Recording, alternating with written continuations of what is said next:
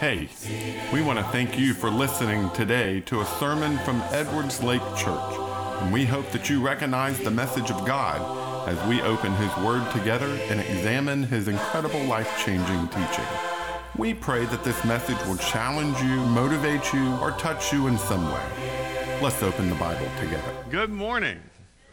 That, that is better. Thank you. Lets me know you're awake, and if you weren't, now you are. So I almost decided not to get up there because I was uh, sitting there in my pew watching Barrett smile, and that was just more fun than preaching. So he's, uh, that, is the happiest smile I think I've seen in a long time. So turning your Bibles to Romans chapter 1. Romans chapter 1. I want to read a, a short section from this chapter in just a moment.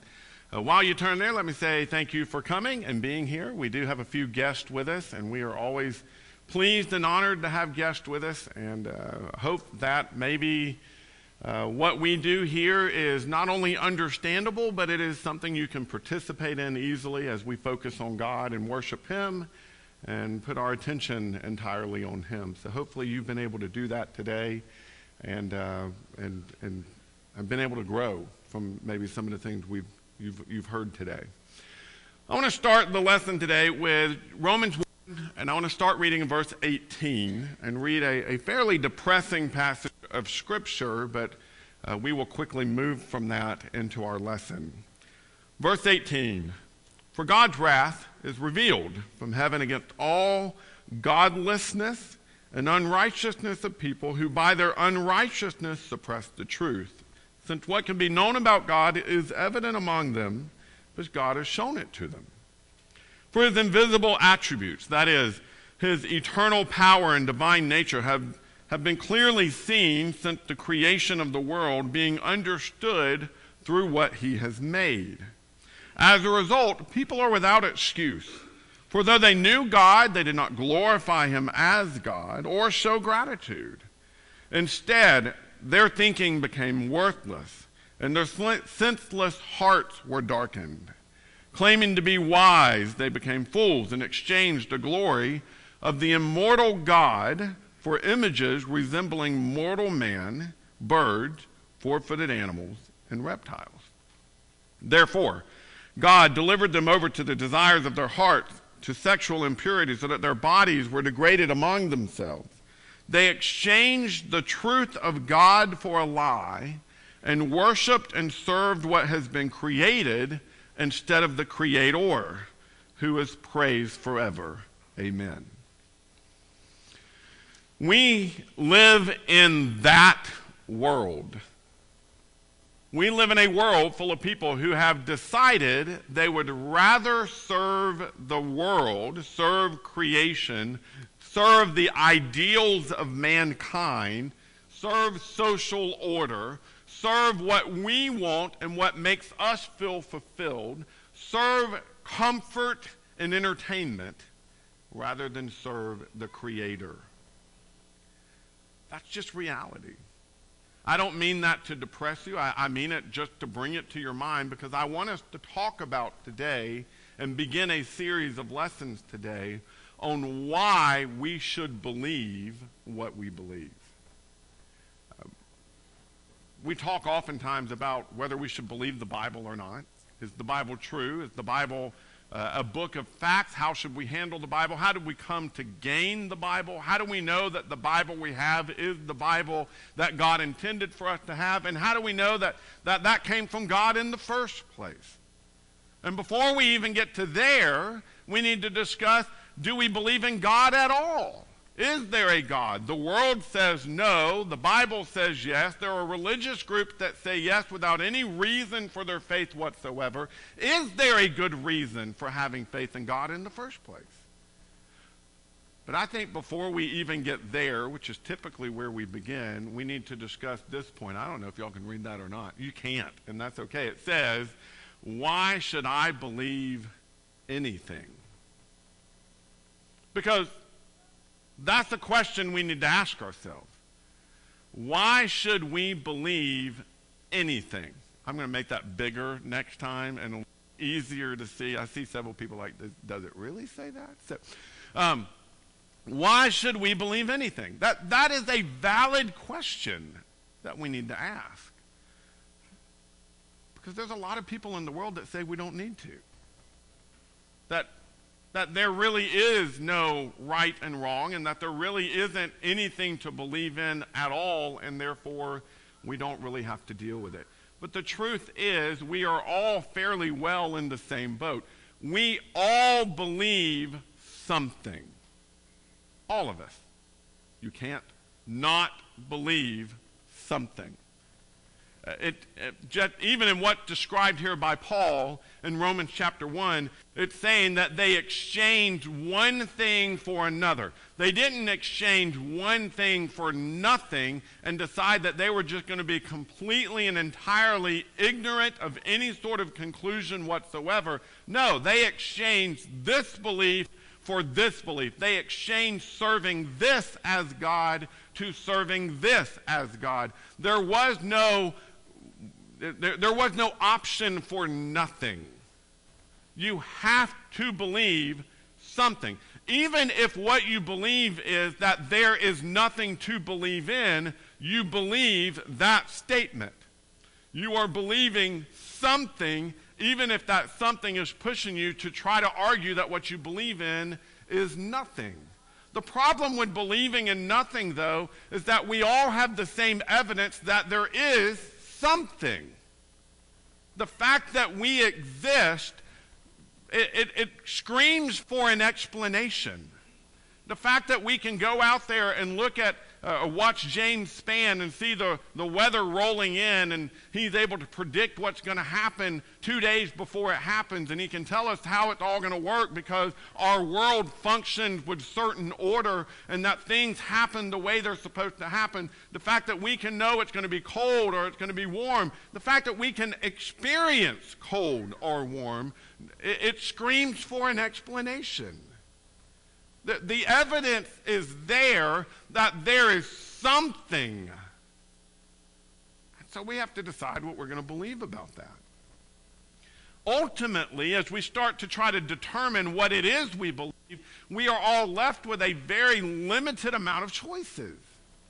Uh, it's the reason I, I, I, years ago here, I gave that lesson on the flying spaghetti monster. Some of you will remember that. Uh, the pasta, I forget the name of the, the, the false religion. Uh, that's kind of a mimicking religion.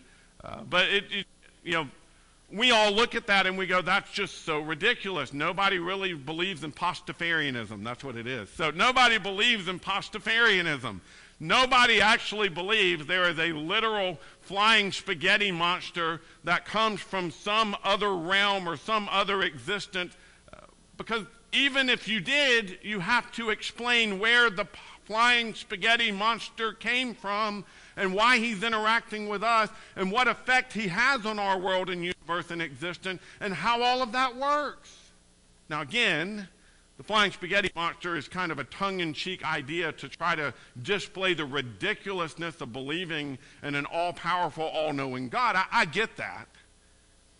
But even if I want to reject that there is an all powerful and all knowing God, what other choices am I left with? Because if I want any sort of explanation as to why life is and why it is how it is, there has to be some explanation for that. I look to the evidence and I got to do something with it. I am forced to make a choice about what I'm going to believe. We all are. We all have to come to grips with those, with those questions. Even if our response to those questions is, I'm going to ignore those questions, I have done something with the questions because we are all forced to. So, my question, as we start to dig into these ideas and these, this, this series of uh, inquisitive thinking, is are we going to be honest enough to actually draw what is a logical conclusion? And to be truly honest, the only way to truly be honest with yourself and honest that this might be the right conclusion is to leave every option on the table. It's the only way to know that you didn't choose the wrong choice is if you left every choice available. But the problem is most of the world doesn't do that. We have biases that cause us to not consider every option. You know, for instance, our bias might be, as much of the, the world is, that we are biased or dead set against any sort of supernatural explanation, even if the evidence is, is explained that way or, or points that direction. I know it's not supernatural because everything has to have a natural explanation. And sometimes, if, if that's our bias, we need to be honest with ourselves. That, that's the way we're thinking. You can also have a bias on the other side of the aisle, though, and be okay with you know, just biased with, well, there, there can be supernatural explanations, and we don't need to have any sort of evidence or any sort of, uh, of logical explanation for those things. And so we get biased toward supernaturalism just as much as there might be others who would get biased against supernaturalism. And that's a problem. We're not willing to recognize our, our biases so that we can be honest with the conclusions.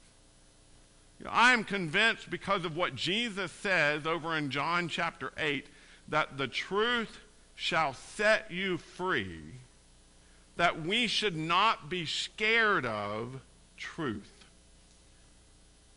Don't be scared of it uh, whether you are on the, the non faith side of this argument and you want to uh, try to have an explanation that is without, that, that's not the Bible, you have to leave it on the table because if what you care about is truth, you're willing to leave every option available. Or if you're a faith based person that believes in the Bible, oftentimes we won't honestly consider the non faith explanations for for life and those types of things. And we need to be careful about doing that because, again, we got to leave every option on the table. But what I find more and more these days is that there is a group of people who have a bias against making any decision at all. Agnosticism, as it is typically called, back in, I don't know that it's still called that, but that's what I always read about in, in books and articles and such uh, that, that, that idea of it doesn't really matter. Your truth can be your truth. My truth is my truth. It's not really about truth. It's about your feelings or your biases or what you want to be true. That it, there, that agnosticism, that there is no right answer concept, requires me not to have to make a decision, and therefore I can just believe whatever I want to believe. That, that's not okay either. That is intellectually dishonest.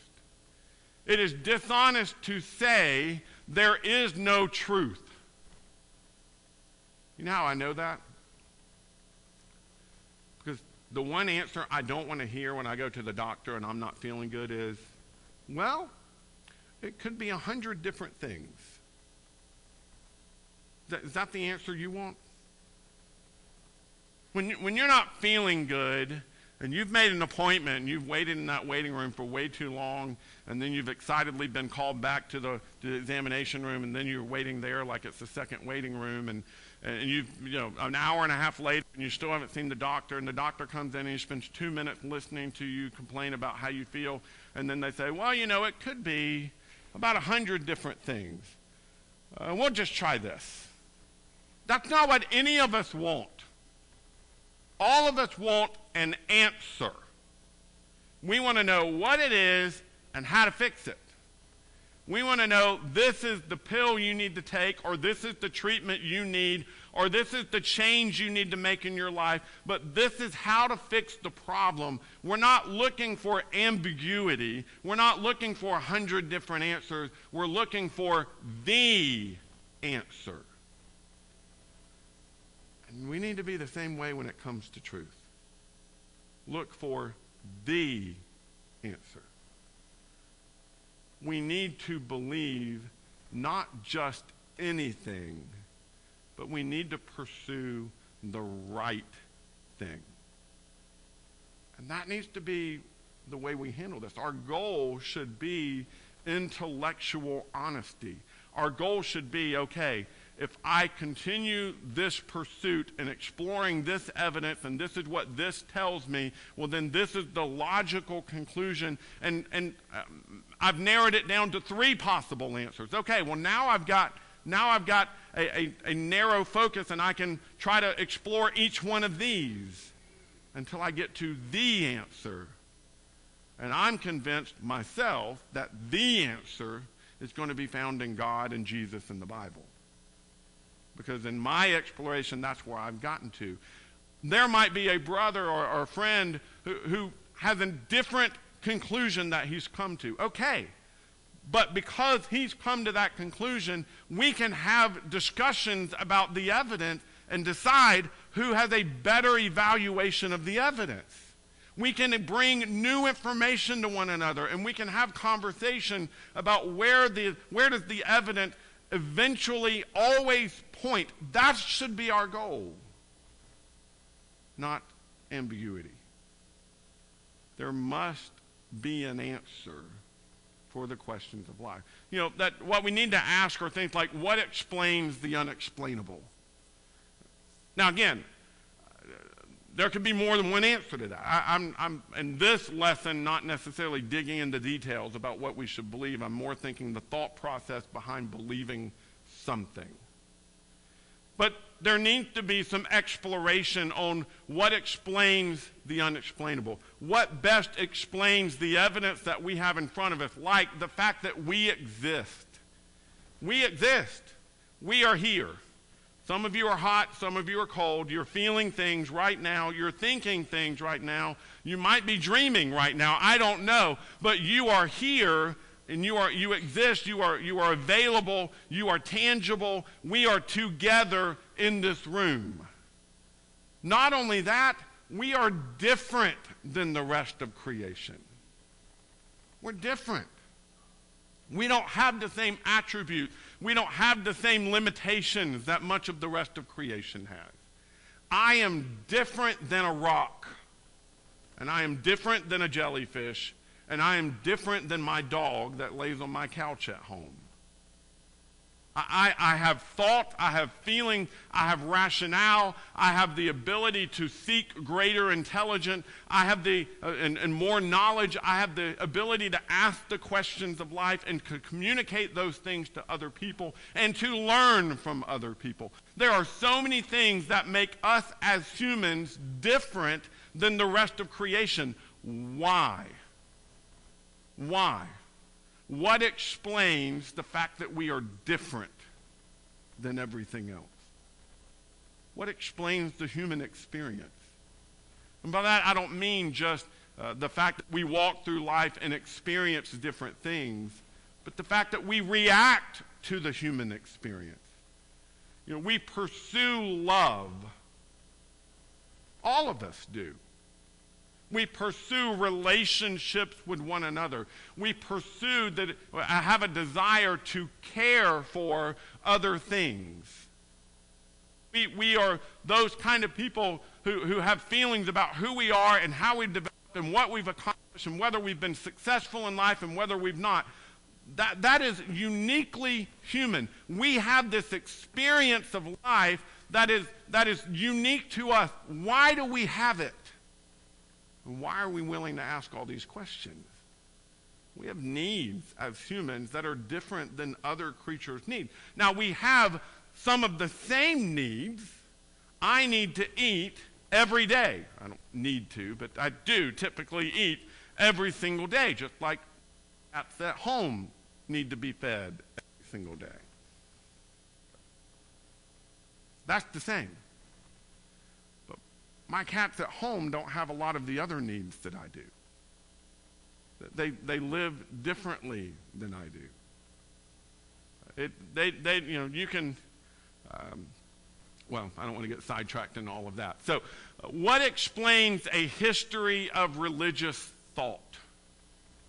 What I mean by that is you look back through history and culture and you find religious thought developed culture after culture after culture. Now, the details might be different. But it is interesting how there is a common experience of seeking what is bigger and what is outside of our existence, what explains our existence, that we seek after the supernatural.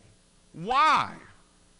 Where in the world does that come from? And if it were just the fabricated idea of a small group of people sometime in history, how has it always been an idea that is common to the human experience?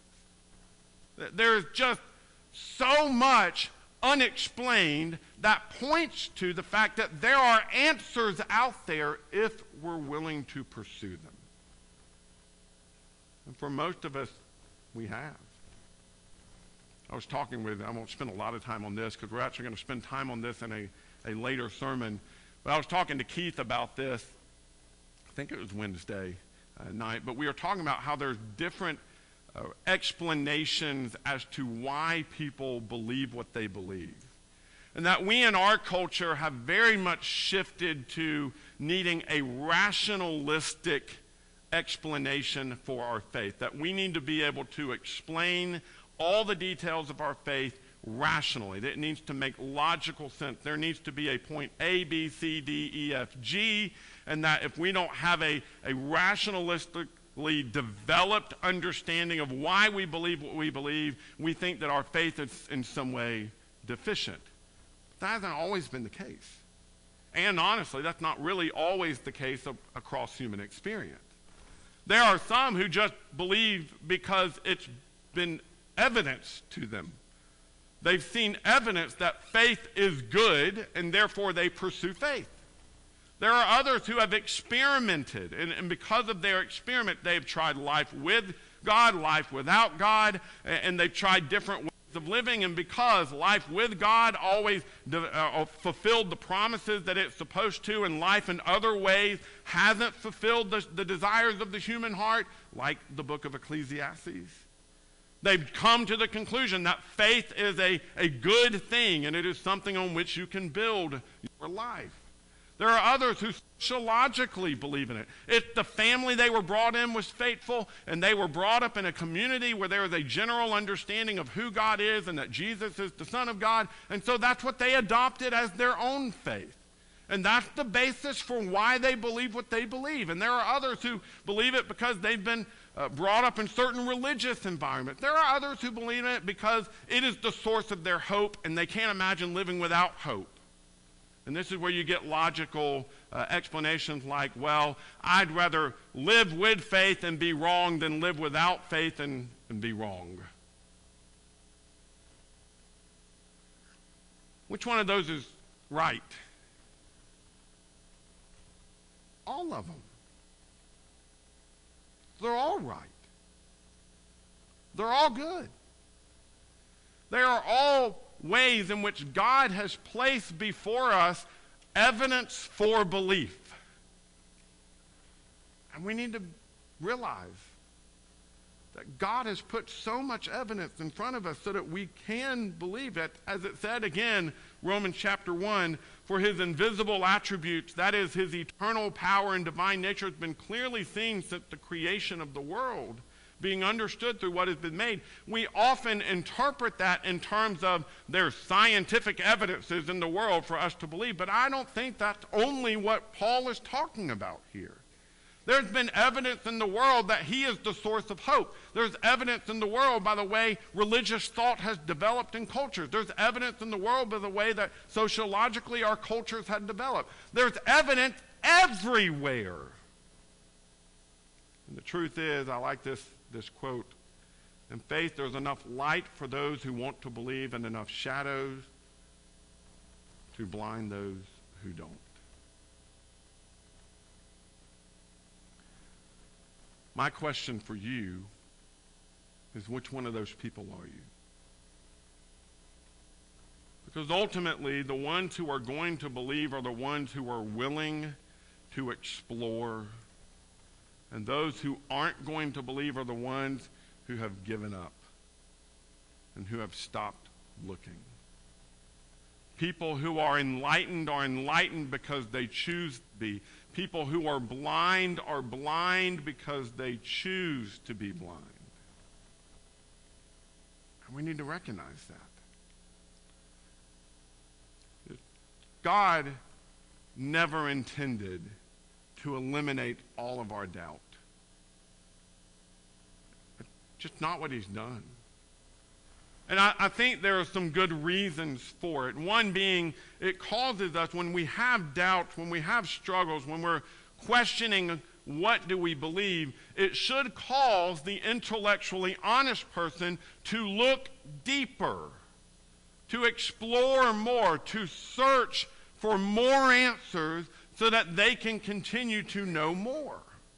It causes us to grow in relationships with God and with the people. When, when I struggle with, with believing, maybe, maybe I, am a, I'm a believer and I'm a Christian, but I've suffered some horrible tragedy in my life and I'm, I'm struggling with my faith because I'm going, God, why would you allow this thing to happen to me? And I'm questioning, is God really there? Is He really helping me out? Why am I experiencing the things I'm experiencing if God is there? It causes me to start questioning. And as I start looking for answers and trying to find why God would allow me to go through the things I'm going through, it brings me to a greater understanding of how He works and I grow deeper in my relationship with Him because I realize that sometimes we suffer so that we will turn to Him and hold on. Sometimes we suffer so that we can watch Him work in our life. Sometimes we suffer because it does bring glory to God. Sometimes we suffer because that's what's involved with wearing the name Christ. Sometimes we, uh, we can come up with a hundred reasons why we suffer, and all of them point us to a greater relationship. Sometimes when we doubt, it causes us to work through it in such a way that we start gaining the ability to share it with others. Mark chapter 9, there's a story of Jesus doing a miracle, as he's known to do. And there's a man who, who brings a boy to him that's been demon possessed. And Jesus says, How long has this been happening? And he, the father says, Well, since since childhood. And Jesus says, uh, when he's asked to take this demon out of him, he says, if you can, everything is possible for the one who believes. Immediately, I love this. Look at verse 24. Immediately, the father of the boy cried out, I do believe. Help my unbelief.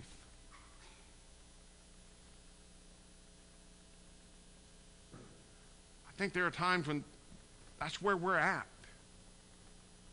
While we believe, we know, we know God exists. We know God is the rewarder of those who seek Him. We know that He has placed evidence in the world because of our experience, because of whatever it is. We start to struggle with doubting a little bit, and we are screaming out to God, I do believe, help my unbelief. And that's right where God wants us. Where He wants us. He wants us not to just believe, but to be crying out for help. God never intended to take away every question. That's the reason we're told over in 1 Corinthians chapter 13 where it talks about love and it says, uh, now abide in these three, faith, hope, and love, but the greatest of these is love. Well, notice faith is there, hope is there. Faith and hope are both very good things, and they are things we are supposed to abide in. We are supposed to hold on to hope. But we will continue to abide in hope until the end. That's the reason the greatest of these three is love, because when we finally go to heaven, we no longer need faith. We will see Him with our own eyes. We no longer need hope. We will be experiencing the promises and blessings and rewards of God, but we will still be abiding in love. But as long as we are here, we're holding on to faith and hope. And sometimes those come with questions. Sometimes those come with doubts. We've got to be willing to wrestle with those. But I will say, God has laid it out there for anyone who is looking. Turn with me over to John 14. Jesus in the upper room with his disciples, having the discussion. He's washed their feet, he's encouraging them, putting courage in them as he's about to go to the cross, and he wants them to stay strong. And he says this. Verse 15, if you love me, you will keep my commandments. I will ask the Father, and he'll give you another counselor to be with you forever. He is the Spirit of truth. The world, the world is unable to receive him because it doesn't see him or know him. But you do know him because he remains with you and will be in you. The world doesn't see truth because they don't want to. It's like Pascal said in faith, there is enough darkness for the blind to not see, but there's enough light for those who want to. The evidence is there, it's abundant. It's out there, it's been there since creation. It's there in our reasoning and our ability to think and our ability to evaluate and, and come up with answers. It's, in the, it's abundant in Revelation, which is what we have here, and we'll talk about that in this series of lessons. The evidence is absolutely available for anybody who wants to see it. The question is, do you? Do you want to see it? I, I've become convinced over the years in my conversations with people that it is honest to be unsure, but it is dishonest to be unconcerned. And, and I think sometimes we get frustrated with somebody who is unsure about what they believe, and we need to not do that. People who are unsure but they're looking, they are the people you need to be talking to. It's when we go beyond being unsure to be unconcerned that that's where we quit asking questions. We quit being concerned about what is right and we start being dishonest. Because no matter what you believe, honest people are honestly, they're just not left with the ability, the option to believe nothing. So we have to believe something. In this series of lessons, I, I want to talk about why we should believe in God, why we should believe in the Bible, why we should believe that Jesus is the Son of God. I want to have several lessons about the Bible itself and how we can know that it truly is God's Word and how we got it and, and all of those types of things because I think it's important for those of us who do believe to have the information we need to share with others who want to believe. And we need to be prepared for those, those conversations. But if there are those in here who do not believe, let's talk. Let's have that conversation. Uh, you don't have to wait for a series of lessons to learn answers. We can sit down and we can walk through the Bible, and there are so many people here who are willing to have those conversations and walk with you through the truth. Because we don't want you to have a reason for not believing. God has made belief in Him an easy thing if you'll just be willing to open your eyes and see it. If you need the invitation to get your life right, to become a child of God, that's something, I mean, if, if, if, you're struggling with what you believe, you're not ready to, to commit to God. But if you do know what you believe and you've not made that commitment, we want you to make it today. If you need the invitation to get your life right, we want you to come forward and let us know how we can help you as we stand and sing this song. Hosanna, you're my King. Thanks for listening and studying God's Word with us. We want to help you draw closer to Jesus as your Lord. If you feel some need as a result of today's message, whether that be a need to seek God's salvation, or you are just in the need of prayers, please reach out to us. You can find out more about us, including contact information, at edwardslakechurch.org. If you want to continue to open God's Word with us, please check out other sermons on our podcast or come visit with us at Edwards Lake Church anytime you can. Thanks again, and we pray God's blessings for you.